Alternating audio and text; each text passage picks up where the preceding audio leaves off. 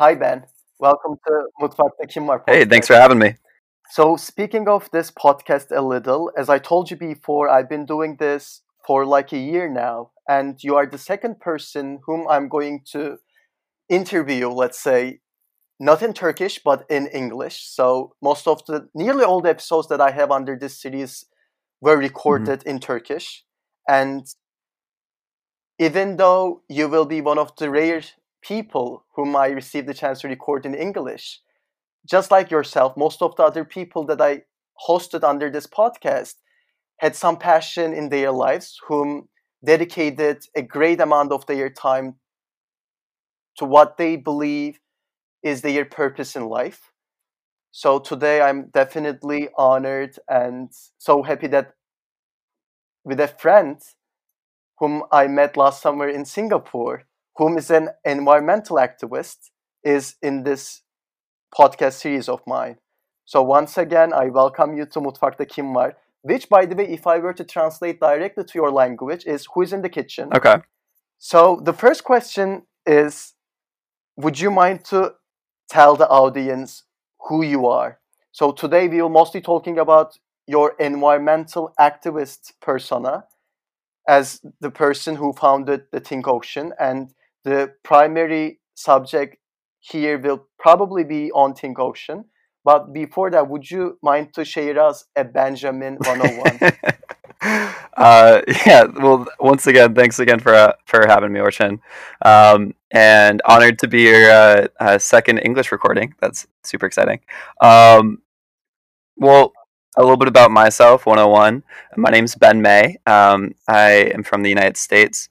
I was uh, I was born outside of Philadelphia, grew up in New York, and right now I'm weathering the storm for the pandemic in Boston. um, I've been a climate activist since the age of five or or seven, or just very very young age. Um, and I grew up in a community in New York that was not necessarily um, directed, uh, directed or or passionate about environmental issues. Uh, generally, you'd speak with many of my peers in elementary school and middle school and high school, and like most people didn't recycle. Um, a lot of people didn't really know about too much about climate change and environmental issues, um, and um, the community that I had didn't really care enough to educate the, the their children on those issues. Uh, so a big pet peeve of mine growing up was that I come from a family of scientists. Uh, my dad's a biochemist, my mom's a geologist. My brother ultimately is he's right now studying to be a uh, marine biologist, and my uh, sister um, a um, biomedical engineer. And I'm the odd one out. Um, I uh, decided I wanted to go into activism and, and things like that instead of science. But um, when when I was growing up, I was surrounded by this th- this science scientific talk and scientific thought um, and fact based thinking and looking at things objectively and trying to make decisions and and opinions based off of the facts rather than emotion.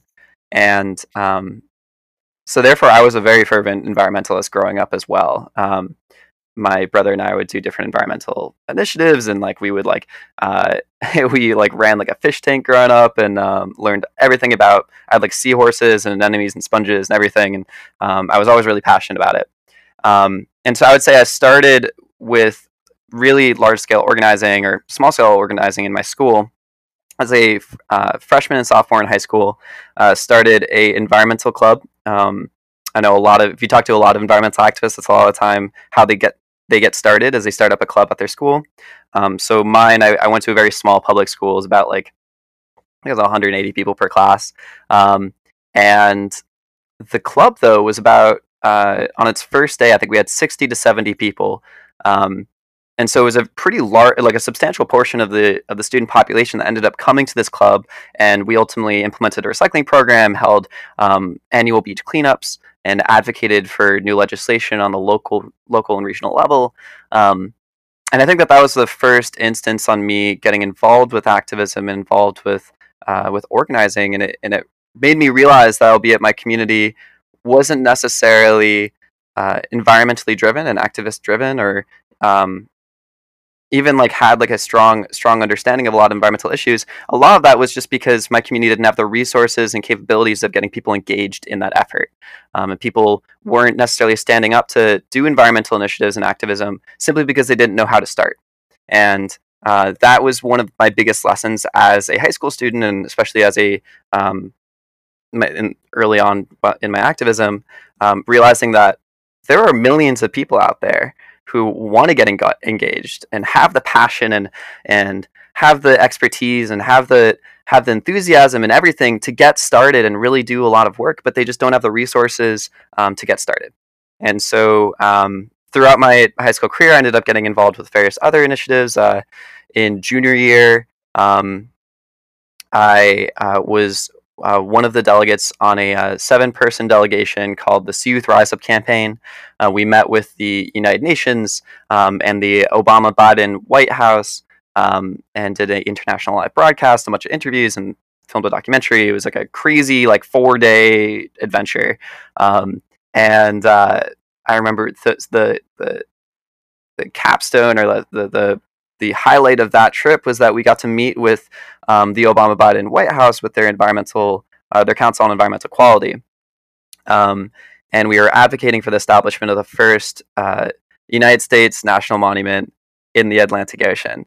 Um, ultimately, that got founded two months, three months later, but it was uh, my first experience advocating for um, and getting policy across on the federal level. And obviously, that that decision um, wasn't because of that singular meeting, but they um, did cite us as one of the contributing factors to that decision, and it was a um, something that I was super pa- passionate about and, and, proud of at the time, and also something that um, spurred my decision to to commit the rest of my life to to this work.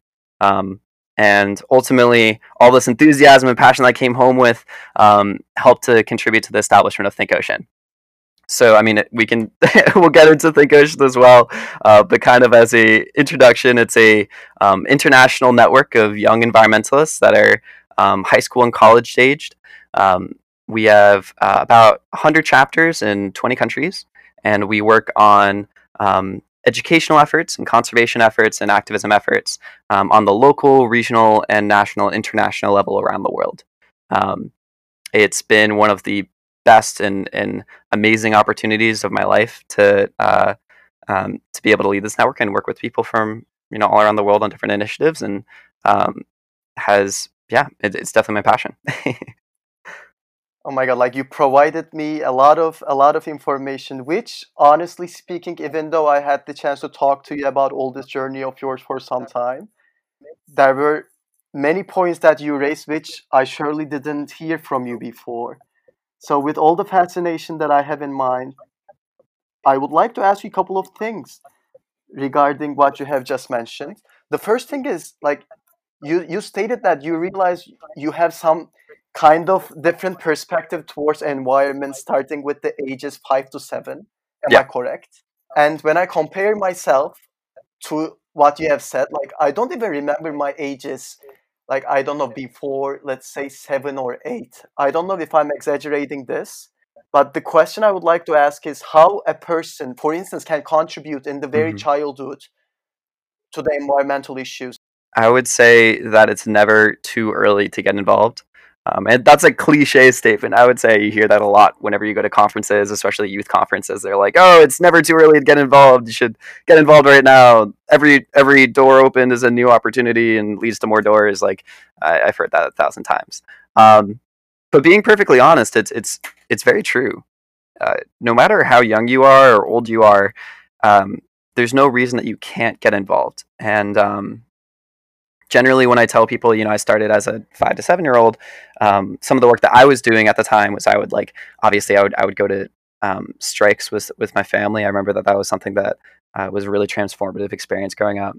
Um, I helped to uh, you know work with my siblings as well on different environmental work but on the on the just like personal level i remember like i would walk home from school and um, again i was in a community that uh, I mean, there there'd be a lot of litter on the ground, and so uh, you know, walking home from school, I would I would make it uh, make a thing out of just picking up plastic bottles and water bottles and and cans and litter on the ground and either recycling it or throwing it out um, when I got home. And um, I'm a very strong believer that uh, the environmental community should not be the environmental community, but more importantly, society as a whole, um, is not going to be getting progress and should not be pursuing progress by vilifying consumers for their actions. Um, it's uh, it, I think that the, the biggest change and the, the most important change that can happen comes from systematic change that doesn't allow for that litter to be there um, and doesn't that helps to encourage and create incentives for people to litter less, um, to live more sustainably and, and um, buy things that are more sustainably, um, sustainably sourced and things. Uh, but I still, as a young person and as someone that was first starting out, like that's still a, a tangible change in the world. Um, by picking up that single plastic water bottle, single, single can. So I, I, would say that that was definitely the way that I would I got started as a five to seven year old. Um, and I've seen incredibly young people get involved and and really make waves um, in the environmental movement and in the climate movement. Um, in the United States, we've had things like March for Our Lives, uh, with young people going out and marching and changing federal legislation. Uh, we have again the youth climate movement. I mean, Think Ocean is a good example as high school and college students, but um, I mean, you could you could turn to various different organizations that mobilize people that are as young as like elementary and preschool um, that are out marching and, and pushing for a, a better livable future for themselves and future generations. So um, I don't know if that answers your question, but like a TLDR, too long didn't read would be that uh, it's never too early to get involved. no, no, that that that that surely answers my question. And my initial, like my initial reason why I needed to ask this very question was not to like fact check your statement, but to, to actually open another door for my second question, which is obviously when you decided to do something good for climate and like most of the other serious issues that we have been seeing in the world these kind of serious issues need some serious expertise and communal work to be done like individual responses individual responsibility towards bringing some change might be effective and yes it is effective but it all gets when things turn out to be under a well set community, right? And the question here is this like, without individual efforts, there is no way that people can gather up to create a community like Think Ocean. Yet that also requires a process, though. How is that process like for Think Ocean from individual actors gathering up together as a whole for a community and the thing is you guys are not a community of people who are physically always in the same room talking planning and taking actions. I think that there's a, a unifying factor among youth around the world.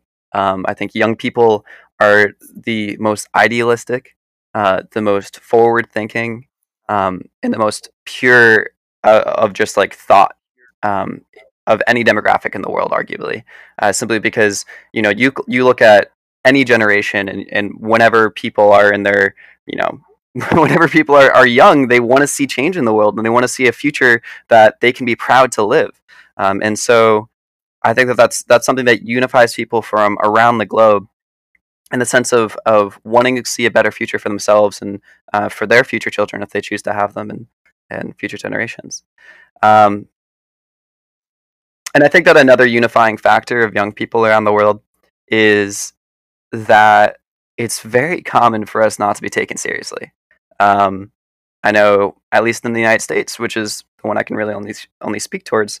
Um, I've had so many instances of people who've been in environmental activism, or more importantly, been in, in policy work, or educational work, or conservation work, or you you name it, who have condescended uh, me or members of my team or, or members of a coalition that I'd be a part of uh, simply because of their age, uh, not because of their preparedness or because of their knowledge on the subject um, or anything, but simply because of their age. And um, you know, I've had many instances of people telling me that's not possible, and then a couple months later, it happens.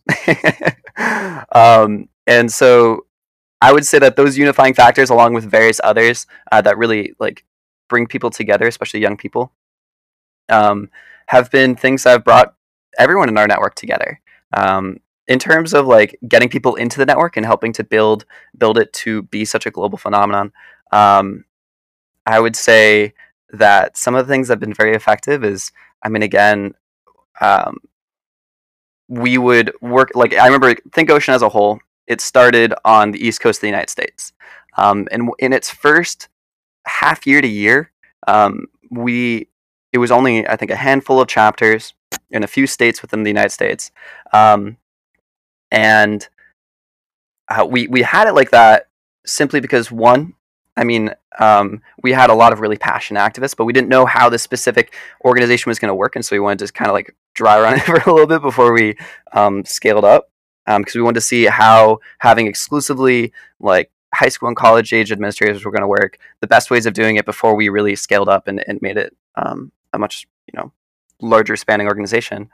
Um, and then after that first year, uh, we ended up having, I think in the first year, we helped to impose uh, plastic straw bans um, and plastic straw ban initiatives within different cities and, and, and areas, uh, whether that be you know grassroots convincing restaurants to just do a straw upon request policy, uh, where you only give someone a plastic straw uh, if they request it, or if uh, or or literally lobbying uh, statewide governments to um, to ban them or encourage people to ban them. Um, and so we did that within our first year, as well as very like a I think we had like bi-weekly beach cleanups in various different parts of the United States and um, advocated in that way. And and then after that that first year, first half year or so, um, we started getting um, some press coverage and, and some people that were uh, looking at some of the work that we were doing and helped to publicize it. And um, I think that the the first um, some of the first areas that we we um, you know expanded to around the network came from people that heard about some of the work we were doing and were like, "Hey, I want to get involved." Um, we'll reach out and be like, "Hey, how do I get how do I get involved? How do I help?" Um, and then, kind of in a snowball, a snowball effect esque way, um, people from all around the world getting involved with this network and starting up their own initiatives or contributing to currently existing initiatives and um, really building up that capacity to something that I could never have imagined um, only a few years ago. And so, um, again, I don't know if that answers your question, but uh, I think that like real progress only comes from coalitions, and I think that um, especially for wide scale issues, climate change being the first and foremost biggest one in human history. Um, being so multifaceted, so far reaching, and so global, it affects everyone and affects every part of our life. Um, and so, therefore, again, as I said before, there are millions of people around the world who want to get engaged and want to get involved. And if they hear about ways of getting involved, um, then they, I've, I've found from my personal experience, they jump at the chance. And, um, and that, that enthusiasm and that passion is something that has driven Think Ocean and has driven many other organizations to have some real progress. You know, when dealing with problems, there mostly is a preferred framework of mm-hmm. action, mm-hmm. right? Like you, you do not only like do this do that and try to solve at least some part of the problem you see. Do you think when it comes to climate activism and to work towards the climate crisis is there like a well-known and mostly applied framework within like within the think ocean or any kind of action that reduces the harms of people towards climate counts? Is it mostly some individual wisdom that is trying to create an impact within a given personal framework? We could have a podcast just about that one question, dude. like, um, I mean, so starting with just like framing the issue, um, the climate crisis, um, climate justice, environmental issues. Not just in my opinion, uh, but I think objectively, is the most urgent, uh, potentially catastrophic, and certainly important crisis and issue that the human race as a whole has ever faced in its history. Um, we've never faced a crisis that threatens our our very existence.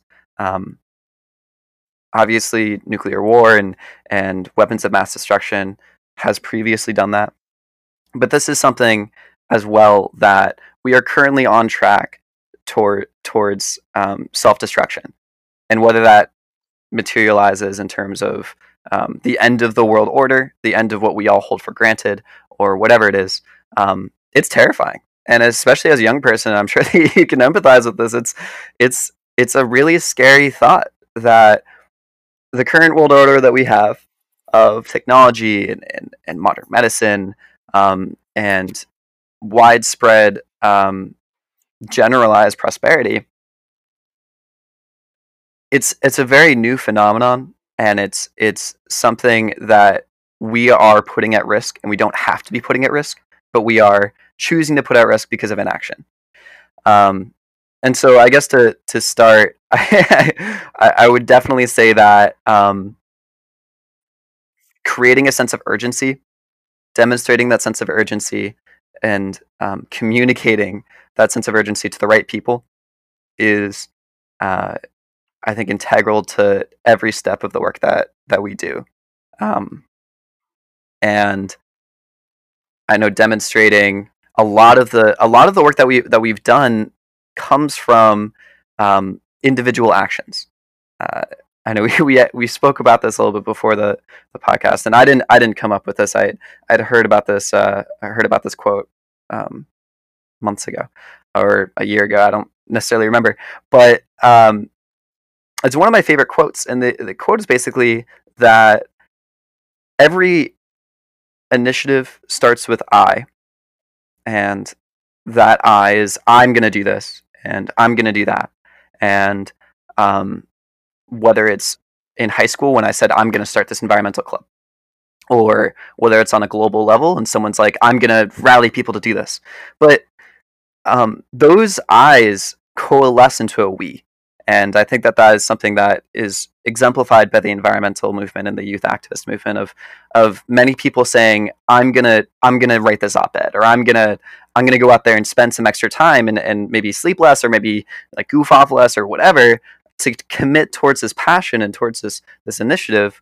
Um, and that coalesces into uh, dozens, hundreds, thousands, millions of people around the world um, together saying we are doing this and uh, and I think that's a powerful aspect of youth activism, youth organizing, and particularly with Think Ocean and as a as a case example and as my personal experience, um, Think Ocean does uh, has a lot of different ways of of mobilizing people and getting people engaged, um, and helping to mentor projects and get projects off the ground.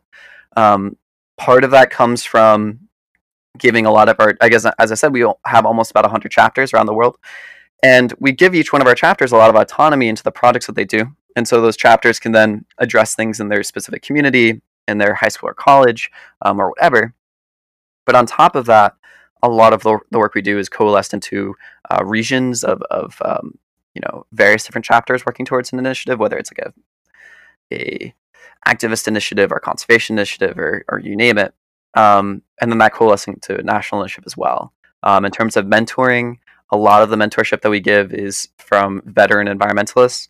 Um, we uh, are um, in the process of rolling out a uh, new ad- like advisorship council of advisors from various different um, you know expertise and, and various different fields whether that's environmental communications whether that's conservation uh, whether that's uh, legislative work um, whether that is uh, simply just like ways of, of acquiring funding to, to, to create a project um, or you name it.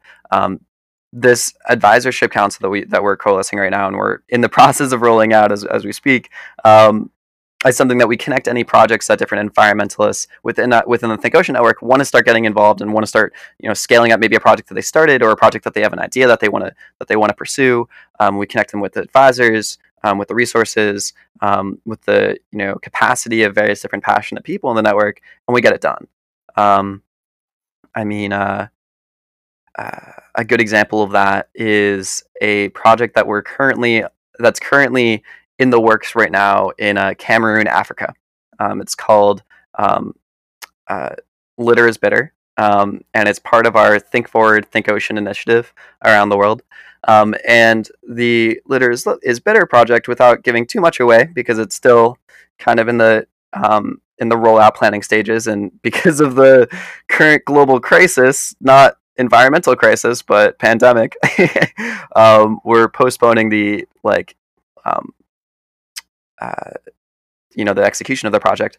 But the the whole thing came from our national coordinator and, and, members of his team within Cameroon proposing that he saw that there was not as much um, you know education on different environmental initiatives, particularly on uh, single use plastic and on plastic pollution. So he sent a proposal to uh, to me and, and, our, and, some of our our uh, global council.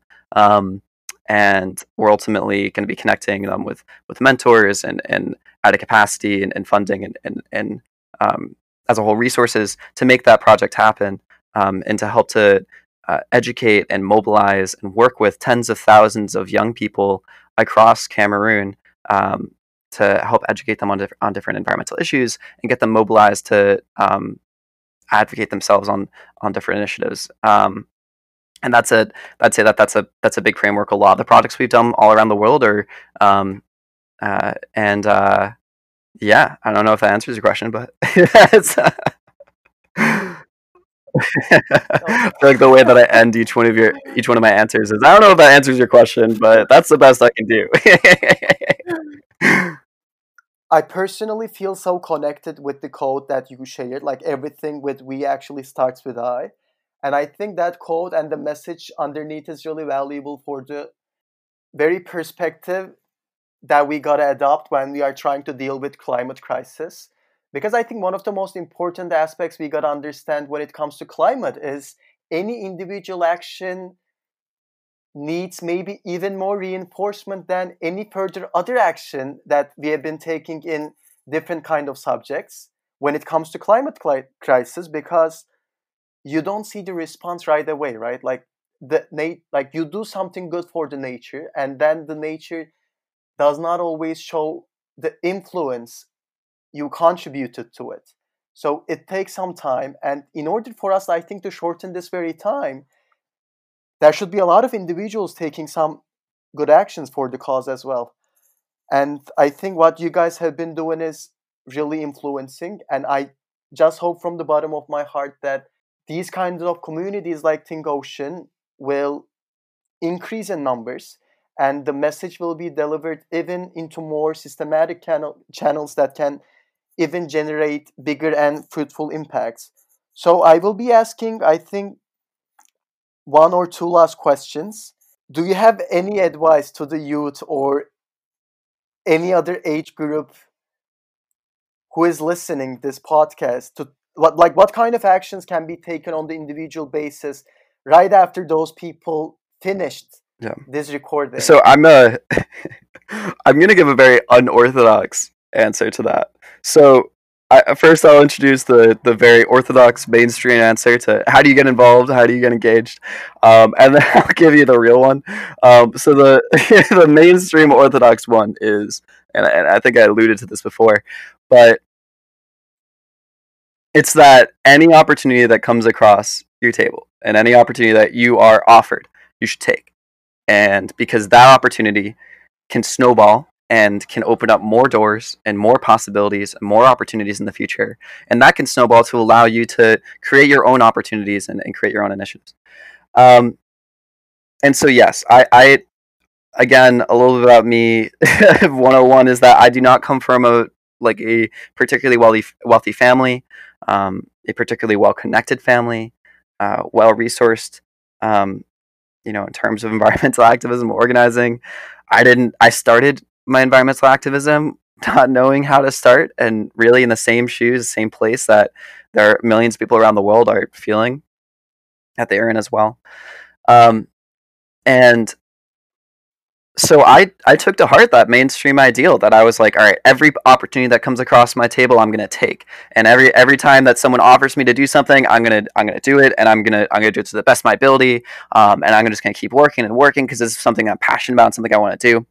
And uh, I remember um, senior year of high school, I uh, was running a different initiative or organization or club or or whatever every single day. So like all seven days of the week, I was doing a different thing, a different project, um, and uh, and I was I, I just like would try. I would accept, and anytime that another project would come across my table, I'd be like, yes, of course I'm going to do that. Um, and so, yes, I would say that that mainstream advice is really good when you're first getting started. When you're first wanting to get involved, you're first wanting to get engaged. You should you should say yes um, to almost everything that that you know is, is along the lines of something that you want to be doing because um, that not only will give you the experience and opportunities and, and relationships that can help build towards more opportunities, uh, but it's also contributing towards a good cause. Um, and this is particularly for climate activism, but it can go for any activism as well, or any organization, or or whatever. But the real, eh, eh, the real advice I'd have is learn to say no to things, and and learn to to um, to reject offers. Um, and I, I think that that was the hardest lesson that I've learned in activism is that if you say yes to literally everything that you're doing, then you're gonna do, you're gonna end up the way that I was uh, my senior year of high school or my freshman year of college, where I was I was um, I was basically I was a candle burning on both ends, and I was I was just I was running on fumes. I was I was tired all the time. I had I, I think I would would average about like four hours of sleep a night or less. Um, I would I, I was eating unhealthy. I was uh, I was always feeling kind of groggy, and I wasn't I wasn't doing the work that I should be, and I was missing deadlines, and and I was I was doing the things that I wanted to do, but I was doing too much of what I wanted to be doing. Um, and so something that I that I learned the hard way, but something that I hope that not everyone has to learn the hard way is that once you start really getting into it and you start really getting passionate and you're getting involved and you're doing different initiatives, um, learn to pick and choose specific initiatives that you want to commit a lot of time to. Um, with Think Ocean, I remember I, I, made a decision in college that I cut I cut off uh, I cut down on a lot of my commitments so that I could commit more time for Think Ocean um, and put more time into that organizing. Um, and that coalesced into being able to travel almost almost every weekend um, last last fall and a lot of last summer and last spring um, to different conferences and different activist events and initiatives and etc. for um, for the work that I do with Think Ocean um, and climate activism. And what I realize is even that is very very very stressful. But if I was doing that plus you know a dozen other organizations, it'd be too much. So my my advice for people is say yes to opportunities, get involved, get engaged, and and pursue things that you're passionate about. But and this is the important part: learn to say no and don't overextend yourself because you can do too much of good of a good thing.